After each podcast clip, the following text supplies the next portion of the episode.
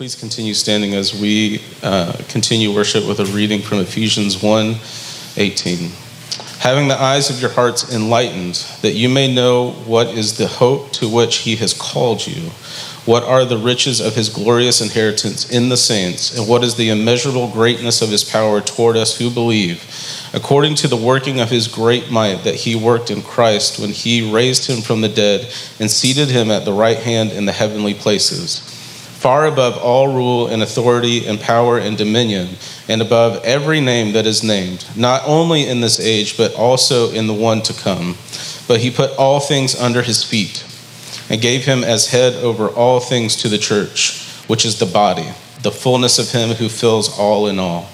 And you were dead in your trespasses and sins in which you once walked, following the course of this world, following the prince of the power of the air, the spirit that is now at work in the sons of disobedience, among whom we all once lived in the passions of our flesh, carrying out the desires of the body and the mind, and were by nature children of wrath, like the rest of mankind. But God, being rich in mercy, because of the great love because of the great love with which he loved us, even when we were dead in our trespasses, made us alive together with Christ. By grace you have been saved. Amen. This is the word of the Lord. Please say hello to someone as you have a seat. Morning. How's everyone doing? Good job. Appreciate that. Okay. Uh, I'm Chris. I'm the lead teaching pastor here at Riverstone. Uh, Gary, thank you for last week carrying the weight of communication. Gave everyone a much needed break from me, uh, but I'm back. So here we go. Uh, if you're a guest, we've been in a convo called uh, Churchianity. And all you have to do to get at the center of this conversation is compare that made up word, Churchianity, to the real word, Christianity. Uh, just compare the words, and you will see what we're talking about. We're, re- we're talking about this really subtle deception which is when uh, the power, the love, the leadership of Jesus is effectively removed from Christianity, and all you're left with is this kind of religious shell. And um, this shell, divorced from Jesus, uh, begins to take on a life of its own. And all, it comes up with its own norms, it comes up with its own expectations, with its own list of rules, its own leadership styles, right? Its own weekend events that look, sound, and feel nothing like Jesus himself. Fascinating, really. His love, his healing power, his supernatural ministry, his presence is just not there. It's Christianity absent of the thing that makes it Christian in the first place, right?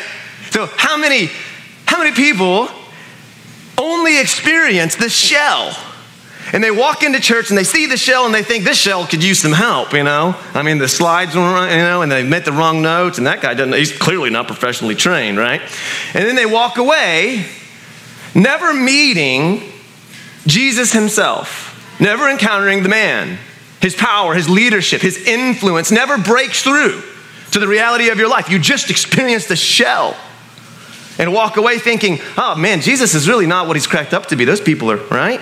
Now, of course, it's very fun to pick the low hanging fruit of calling out hypocrisy in the church, right?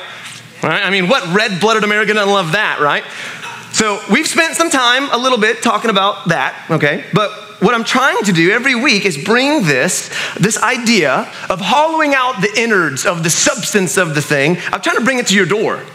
And I'm trying to show you how all of us as individuals have a really impressive ability to do this to forego any real relationship with Jesus at all, any real dynamic, like real dynamic between you and Jesus, but to say, well, you know, it's from the South, my parents going to church, guess I should go to church. And, you know, these people are weird, but I need friends. I don't want to be alone. They seem kind of sweet. They gave us a meal train that one time, you know, so yeah, I guess I'll show up, right? I'll help a little bit. Lord knows they need it, you know, bless their heart, right? I'll listen. And of course, I'll read the Bible a little bit because I want to prove to my friends that I'm smart. And that's a thing around here. I should read the Bible, right? And Jesus, well, he was a cool guy. Do you talk to him? Um, what do you mean? That feels weird. Do you, do you listen to Jesus? How? How do I, what are you talking about? Dude, I mean, like, he's not, not sitting around here. Do you obey him? What, dude? Let's not be radical, all right? Let's not get into religious fanaticism here, okay? I'm here for the community, right? But you follow Jesus. Oh, yeah, yeah, I'm a Christian, right? What I just described to you in my snarky way, um, is maybe 80% of Christians' experiences in America. It's Christianity absent of Christ Himself. It's churchianity, it's not Christianity, man. It's absence of the man. He's not there. His power, his presence, his leadership, his influence is nowhere active in your life. You just go to church once a week. It's such a lame weekend hobby, guys. It's so lame, right? Like, I love you guys. I love you guys. I mean, I'll show up maybe just because there's cool people, but dude, if Jesus' power and presence is off the table, I'm out. I'm not in it for this. I mean, this is a lot of work. You know, I gotta do all this, I gotta prepare, like, right? If I can just take, you know, right? Sorry, I got off my notes a little bit there. All right. Now, you might say, and you might rightly ask, why on earth, Pastor, would anyone in their right mind substitute a living relationship with Jesus for church? Like, you've been to church? right? Why would anyone forego being electrified by the power and presence of the Holy Spirit, man. Having their lives completely transformed by the love and grace of God. His grace active in your life, fully embracing the Father, Him fully embracing you, living in the arms of a loving God. Why would anyone forego that and instead just go to church? Why? I don't know. but a lot of people do it. Well, I do know. I have notes actually. In, in one way, in one way, dude, it's remarkably easier just to go to church and, and, instead of going to Jesus. It's remarkably easier in one way. In one way, because I mean, listen, you go to Jesus, you got to humble yourself, right? You got all of a sudden you got to worry about personal holiness, right? All of a sudden you got to tend to the unseen realities of your life. No one else sees those things. Who cares, man? Right? All of a sudden, you got to confront your selfishness. Seriously, right? All of a sudden, you got to die to yourself. All of a sudden, you got to put others in front of yourself. But you can stay king. That's, that's why it's easier. Go to church, do the thing, never deal with Jesus himself. You can stay king in your life. That's why it's easier, and that's why people do it. Look at me.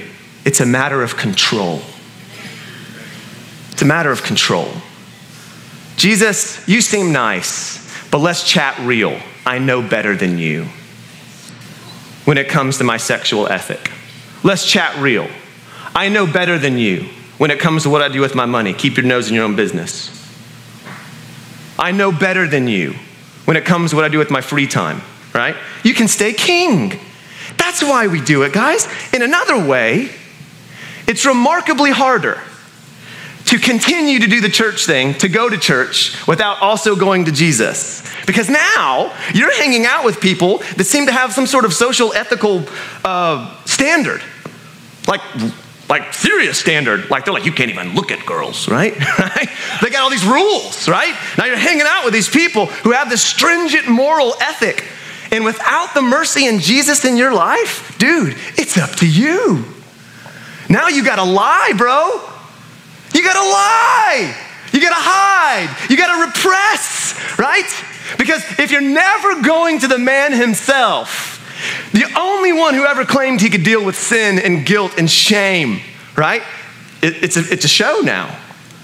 So, so what happens in America and in Christianity all the time is we have a lot of people that go to church but don't go to Jesus and end up living repressed, not undesirable lives. It just doesn't look good from the outside because they don't have the humility to go to the man himself. They go to church, they don't go to Jesus, right? You start doing this, you start living under all sorts of insecurity, all sorts of anxiety, all sorts of guilt and sin, right? And I think the crux is a control issue. It's a control issue. So just for giggles, before we like really get into it, because this is just my intro, um, let me just show you uh, some. This is what it might look like for you, right? And I, I kind of already said it, right? It means that Jesus, you're swell you're swell, right? But when it comes to uh, my eyes, I think I know more than you. I don't, all this business about looking with lust is just, feel, you know, it doesn't affect anyone, right? That's what, it, that's what it feels like in your life. That's what it kind of pans out when you get to stay king, but you still want to do the church thing and go along. So let's move on because I've already talked about that. Two weeks ago, we asked, if you went out and you ask any person on the street, so right now, let's just play the game. All right, here we go. Let's play the game. Any person on the street, hey, hey, what's the good news of Christianity? What's the like, what's it about? What's the gospel? This is how this is what we've been kind of delineating churchianity and Christianity.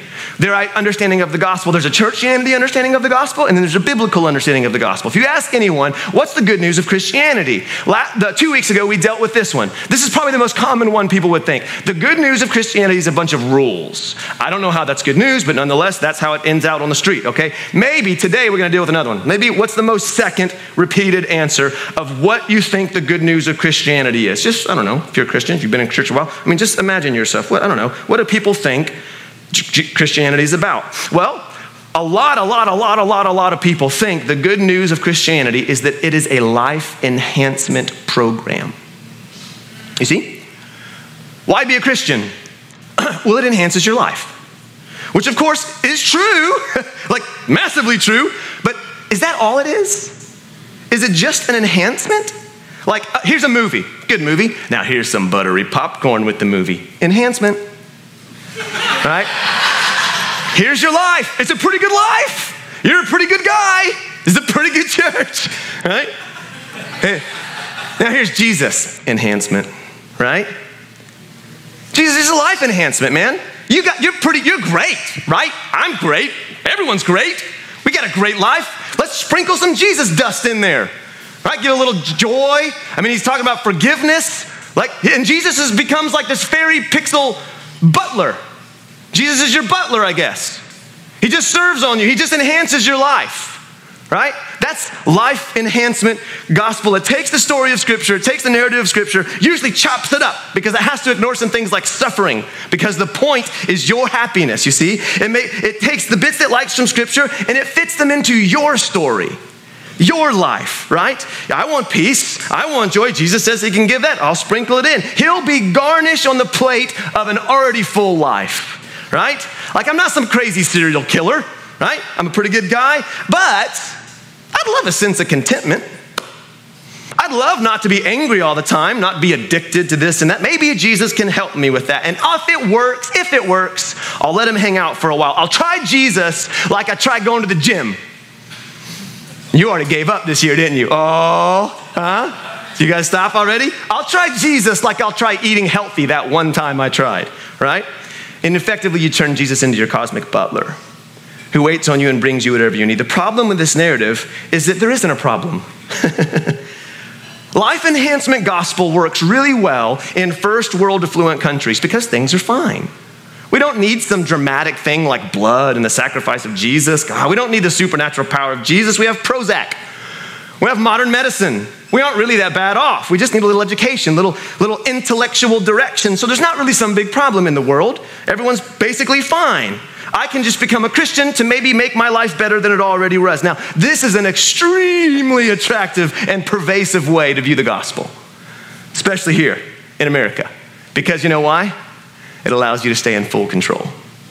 It's the rampant consumerism of our day married with whatever Christianity can offer. Forgiveness of sins, awesome. Peace, love it. Joy, I'll take it, right? And God, if you can fit into my life, I'll allow it. But if you start messing things up, I'm out.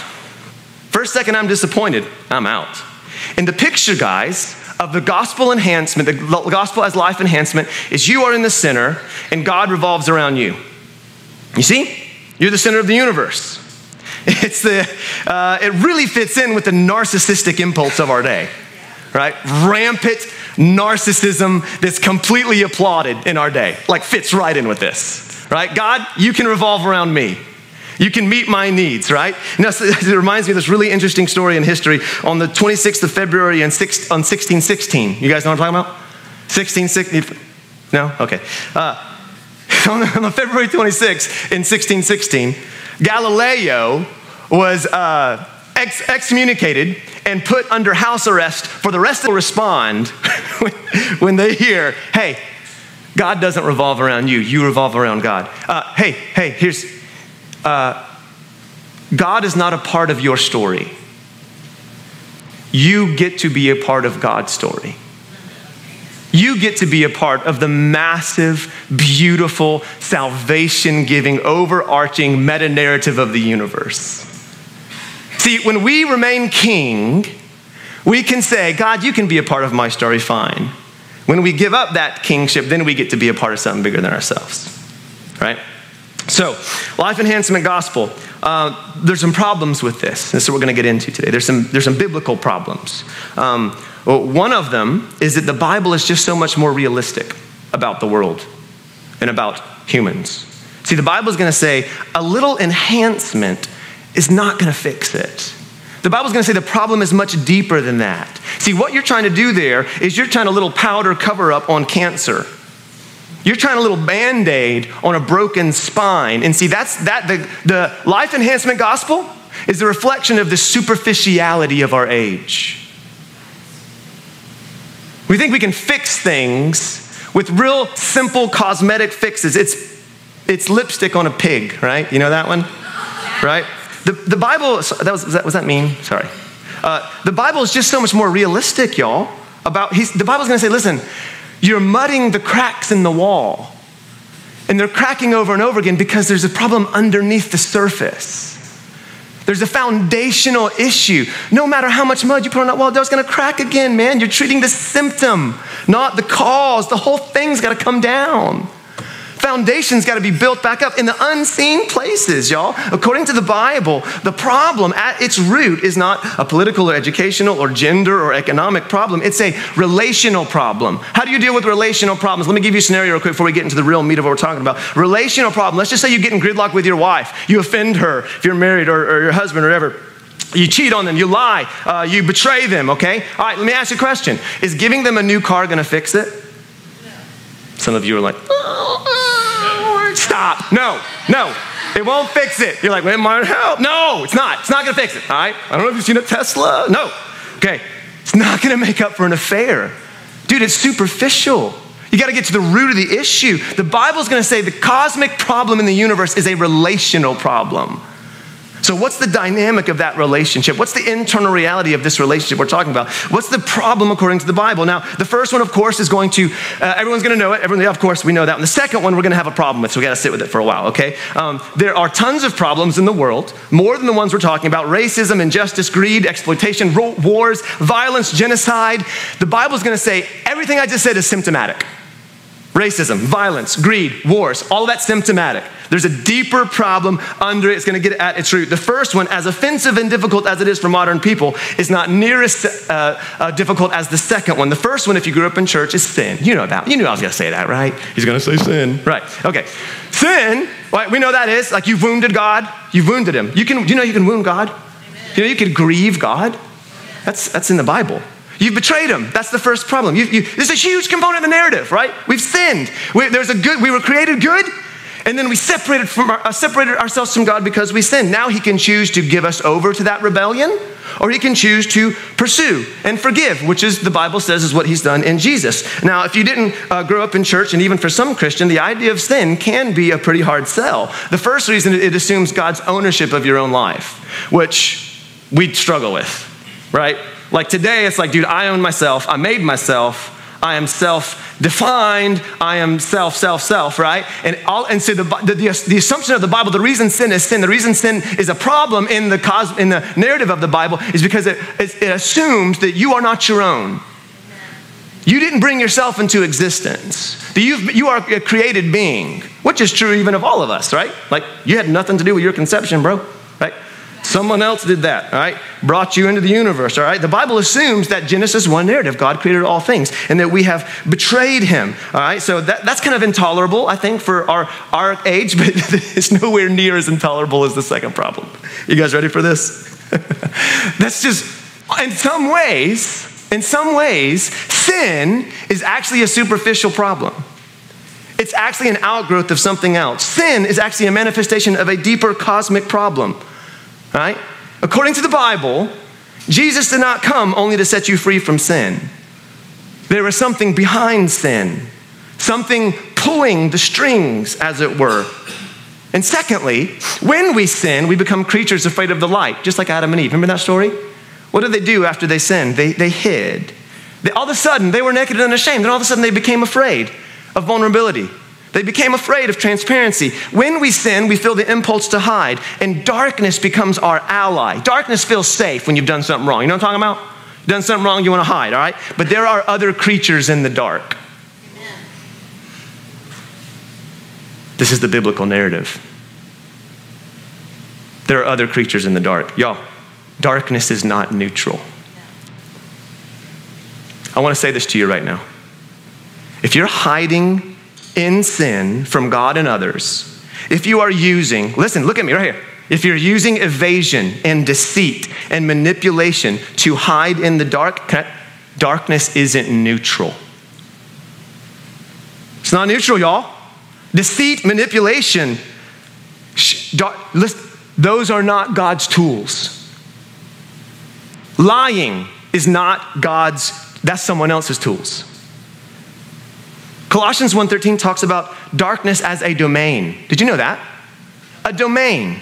It's a rule, someone's rule. Genesis 4:7, stay with me, stay with me. Genesis 4:7 personifies sin. It personifies sin. It says this sin is a croucher, it's crouching at the door. The Hebrew word there is ravatz. The only way, the, most of the way, not only, the most of the time, that Hebrew word is used in referring to lions. It's, it personifies sin. It says sin is crouching at the door, and its desire is to rule you. You guys ever read Genesis? Remarkable book, man. What were, what were, what were humans created to do? Rule. Rule. And here's this creature, this idea, this sin who's personified and it says, oh, be careful, he's a croucher, like a lion. And guess what he wants to do? He wants to subvert your rulership, and he wants instead to rule you. Okay, so you might think, well, Chris, that's just the Bible and it's literary you know, flowery language. But then if you go back a language, there's a talking snake. Where did he come from? Have you read Genesis? Let me just give you some homework today. Go read Genesis 1 through 6. It's phenomenal, okay? There's a talking snake in the Bible. The more you read, the more you understand this is not literary metaphor, guys. You're not, you're not told, like later, yeah, you're, you're not told who this snake is in the, until way later. And even when you're all told, it's like super weird and like cryptic, right? But this rogue character has a profound impact on the biblical story, doesn't he?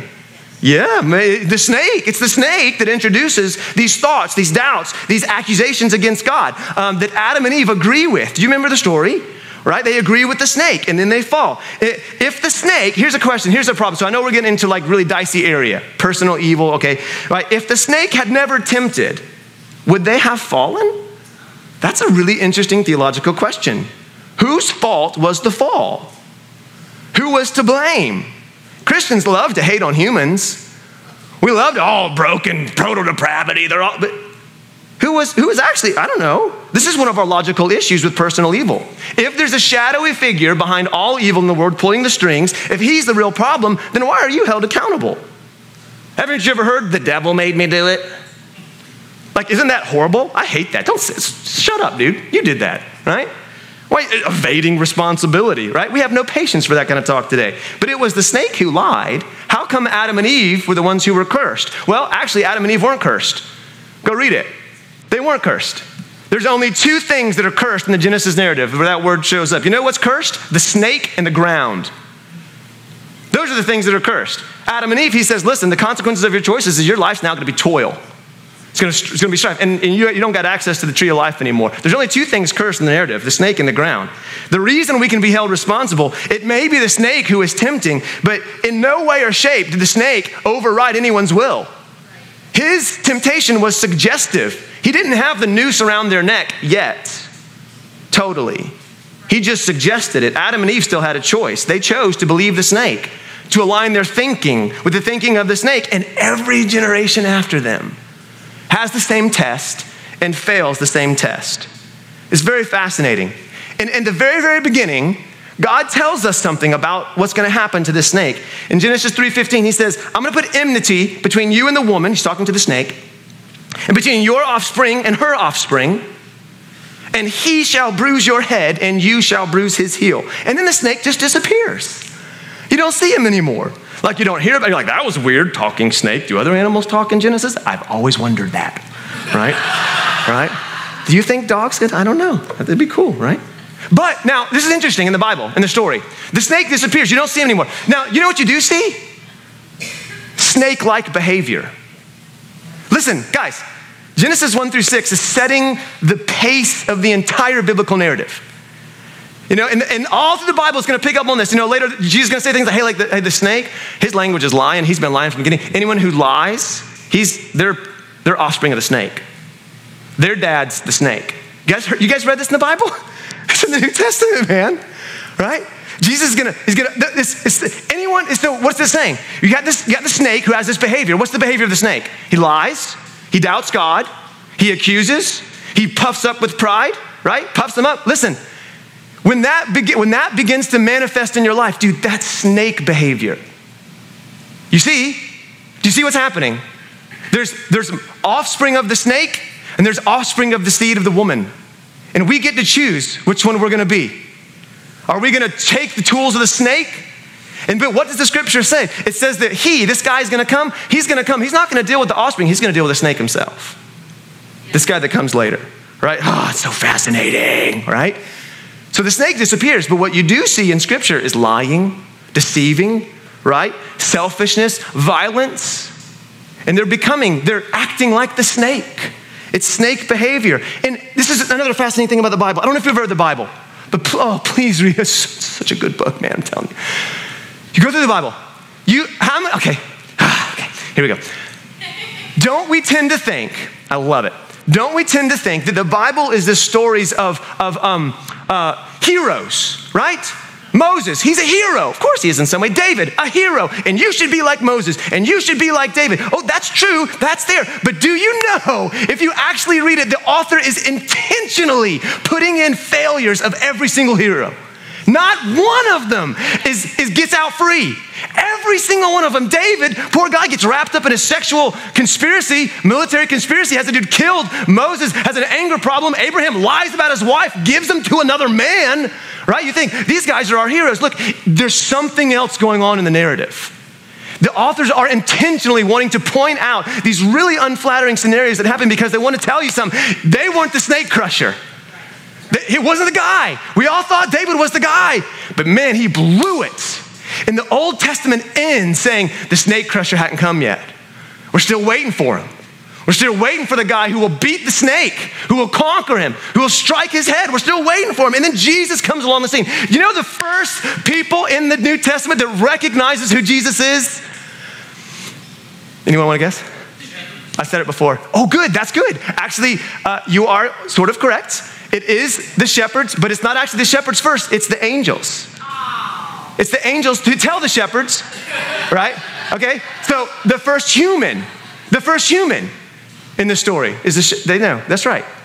You know, you know, you know who the first uh, creatures other than the, sh- the angels is demons? Dude, Jesus opens up his ministry, okay? I can tell everyone's so uncomfortable right now. Okay, everyone's like, oh, we're gonna talk about demons. Okay, Jesus opens up his ministry. He, he reads the scroll of Isaiah. Remember that one? Reads the scroll of Isaiah, closes it, goes out. He goes to church next week. Guess, guess who he runs into next week at church? A demon possessed man at church. Okay? And do you know what happens? This demon, everyone, after Jesus' after Jesus's first sermon, everyone's like, that was great, I think. Who's this guy? Oh, he's Joseph. Have you read the story? They're, they're like, he's, he, I thought he was, everyone's confused about who he is. And then next week, this demon shows up and says, You're the son of the Most High. Dude, it's crazy. right? Don't, don't throw me out. Dude, the first creatures this, that know who Jesus is is demons. And what is Jesus' ministry? What is he confronting? What is he doing? The whole time, yo, he's going through cities and towns. And what is he doing? He's confronting dark spiritual powers. Now, we have massive problems with this, right? As a modern society. We're like, Chris, listen, that's really interesting, and you're clearly jacked up about it. Great for you. But we have things like modern medicine, and we know that all that stuff in the Bible was just uh, mental illnesses. And they were really old. They were, you know, this is called chrono- chronological snobbery, what C.S. Lewis calls it. It's like we think we're way better than them. And so they were just, they're dumb. You know, they didn't know about sicknesses and mental illnesses. They didn't have psychology. They didn't have Prozac, right, back then. And so they just thought everything was, everything was demon demon possessed. That's not true. That's not true. In fact, in the Bible, you see clear distinctions between people who are just sick, Peter's mom, she just had a fever.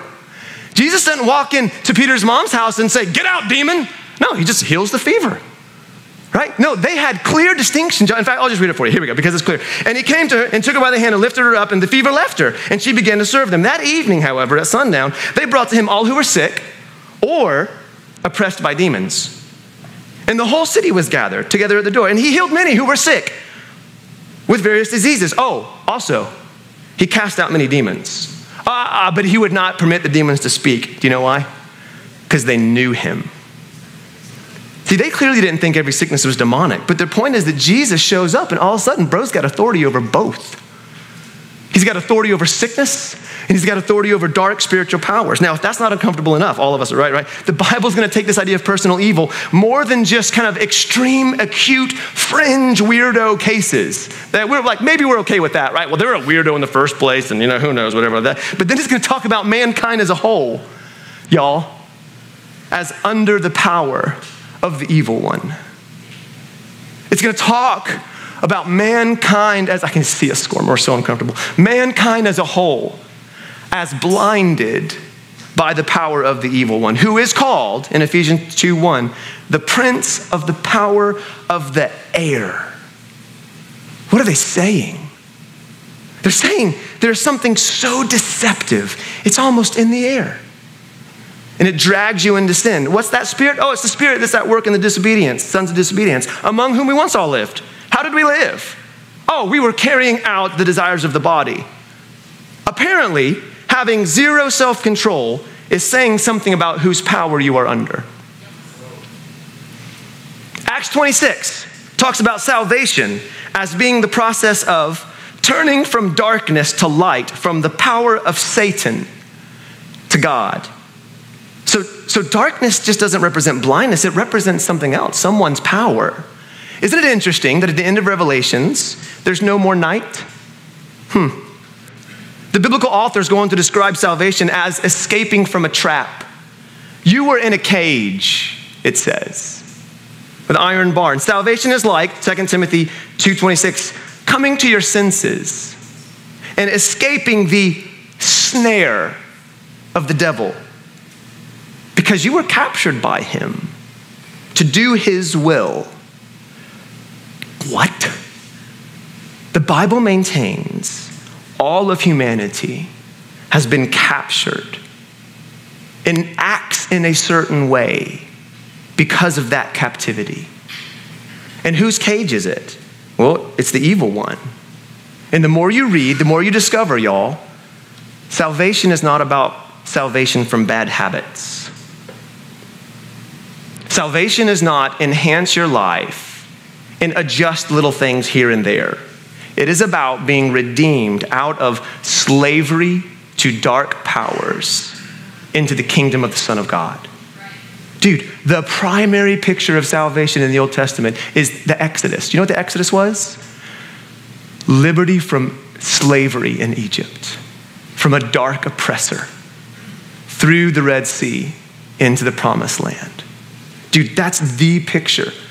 It's slavery, oppression under a dark spiritual overlord. We're getting like Lord of the Rings on us over here, right? I know this is very difficult for us, but this idea of being redeemed not from just a few bad habits or a few character flaws, but rather redeemed from dark spiritual powers was essential to Jesus and his early followers. In fact, they would go on to talk about inability to understand the gospel not as an intellectual deficiency, but as a spiritual blindness. Um, can I say that one more time? They would talk about people's inability to understand the gospel, not as an intellectual deficiency, but as being blinded by someone. Hello? We, we, we still together here? Don't leave me. 2 Corinthians 4 3 says this, and even if our gospel is veiled, it's veiled to those who are perishing. In their case, oh, the God of this world has blinded the minds of unbelievers to keep them from seeing the light of the glory of Christ, who is the image of God. It's not that they weren't smart enough.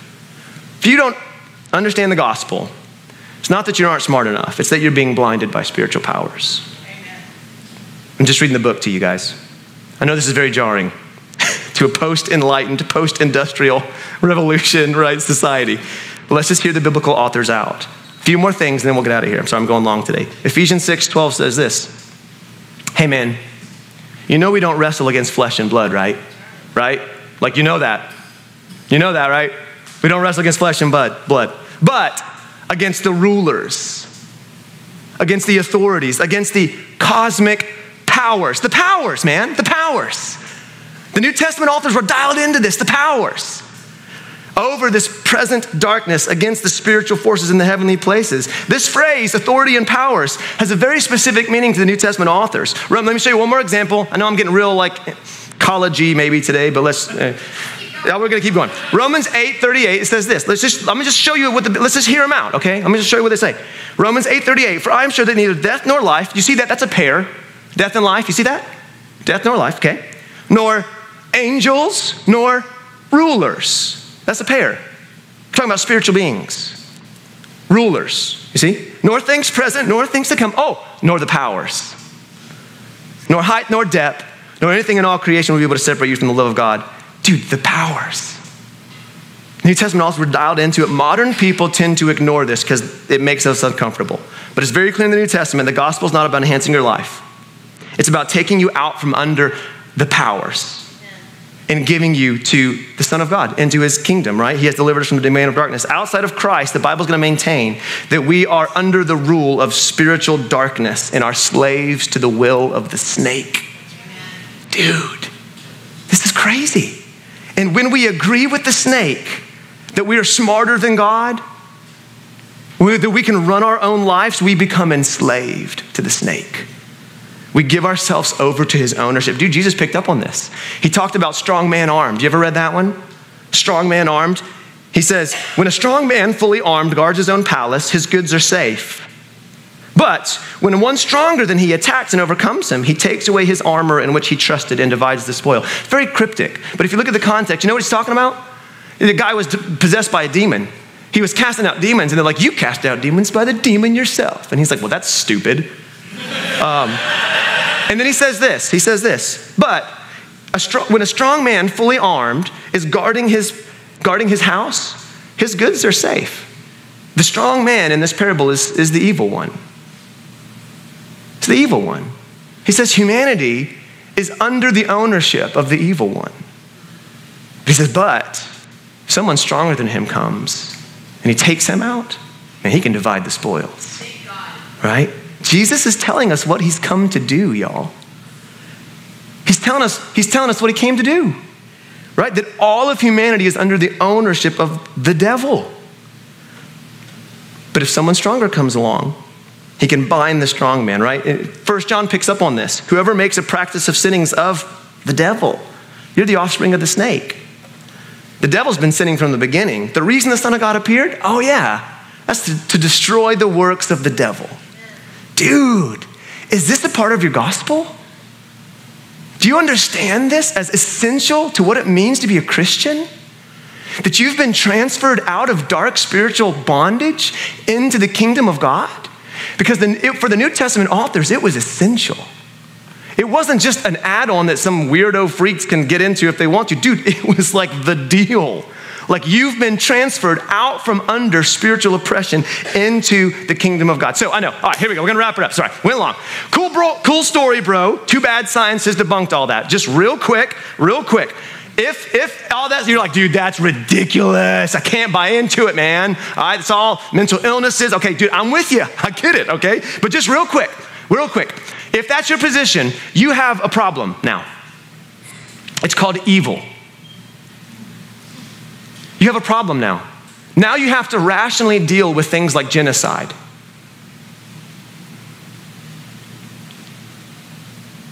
Now you have to rationally and logically come to some conclusion as to why in World War II, the Third Reich would, mo- would efficiently and effectively kill as, as many people as they possibly could, as fast as they possibly could. Now you have to come up with a sociological and psychological rationale. And what you have to say is that, well, that was just good intentions gone bad. What else can you say? Or you can say, well, humans are trash. They're evil. Dude, how low opinion of humans do you have? To say that humans can will just naturally do that unaided by dark spiritual powers? Like humanity's just gonna naturally do that kind of chaos? No, dude. Listen, you, Christians can look at that in the eyes and say that's demonic from the pit of hell. That's from their father who's been doing it from the beginning. That's the offspring of the snake. See, Christians can look at that mess and call it what it is. If you're not a Christian, you got to figure out what to do with evil. You got to figure out where that came from. Secularists have to say it's just good intentions gone wrong, right? Christian narrative, to me, is much more compelling in this way because we can call it what it is demonic. Yeah. From the pit of hell, right? Not, that's why it's so grotesque. You ever watch a World War II documentary? It's like you said grotesque. Like your guts just, whoa. Humans shouldn't be treated like that. What is that, man? Just because we weren't made for that mess. Right? We were made for glory. Imago Dei, you're made in the image of God.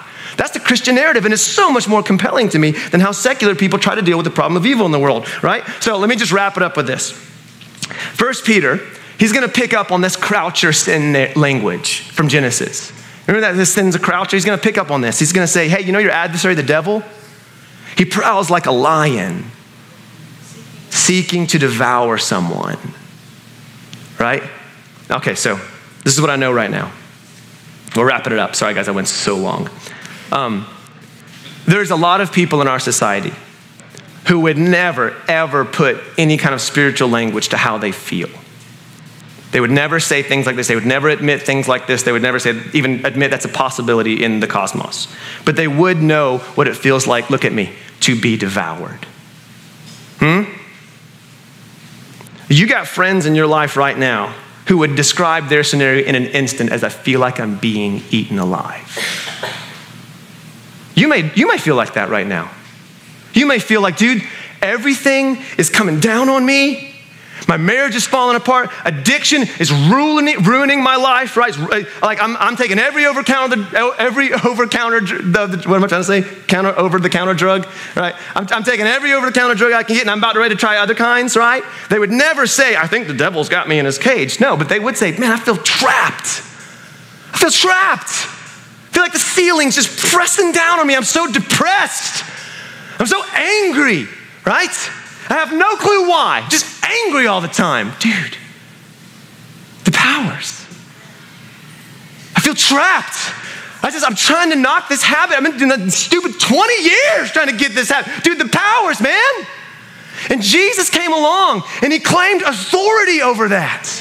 When it talks about Jesus being seated high and lifted up over every rule, over every authority, it's saying that he claimed he had authority over the powers. You know, dude, there's another lion in scripture, yo. There's another lion in scripture. I mean, it's the lion and the lamb, right? Dude, I love that, right? Comes back, devours the enemy. Man, I get excited. All right, so you may be in a place today where you would just never give any intellectual credence to this idea, but you're in a place today where you say, I, I feel like I'm being devoured. I feel like the circumstances, maybe it's an addiction, maybe it's, I to, man, just slide it across the table to you, dude. Jesus claims he has authority over that. And he claims that he loves you enough to meet you even today. Now, I just want to say to you if you feel, and again, you'd never describe it the way I've described it today, but if you feel like you're just, I'm cage, like everywhere you look, man, bars. You just, you just feel stuck. Man, we're going to take communion. We're going to have people that would love to, to pray with you to Jesus, the one who has authority over that, and ask Him to intercede. At the end of the day, doesn't matter if it's emotional or physical or spiritual, you just feel trapped, right? And Jesus says He can help with that. Let's call Him on His word, man. Let's believe. What does it mean to be a Christian? So we, we believe who you, who are, who you say you are, Jesus. Let's stand and come to the table, guys. Uh, 1 Peter 3.22 says this, Jesus at the right hand of God with angels, authorities, and powers having been subjected to him. This is what all this means. As a Christian, you need not fear dark spiritual powers. That's what it means, number one. Number two, it means, look at me, your battle is never against another human. You didn't hear me. Your battle is never against another human. Christian, hello? You're never fighting against another human. Your battle is against something behind. All right, there's something else at play in anger and violence and deceit that our battle is against. Our battle's not against flesh and blood, right? It's against the dark spiritual powers and authorities. We don't fight against each other, y'all. Everything in you is trying to get annoyed at that person and frustrate that person. That's not the problem. There's another problem. Someone's playing with you. All right? Let me pray. Jesus, help my friends just cipher through all this stuff that we've been talking about today. God, I pray that you would comfort my friends right now. God, I pray, Holy Spirit, that you would meet us in this moment. And no matter, God, how we would think about it, God, if we are feeling under oppression or attack or just, man, depression or locked into anger, I pray that we would have the guts to come to you. God, I pray that we would not settle for churchianity. God, I pray that we would come to you yourself, who claims to have power and authority over sin, shame, and guilt and spiritual powers. Thank you, Jesus. In name we pray these things. Amen. If we can pray for you for anything, uh, please come up and let us pray for you and go ahead and apologize to the kids' workers for me. All right. see, see you next week.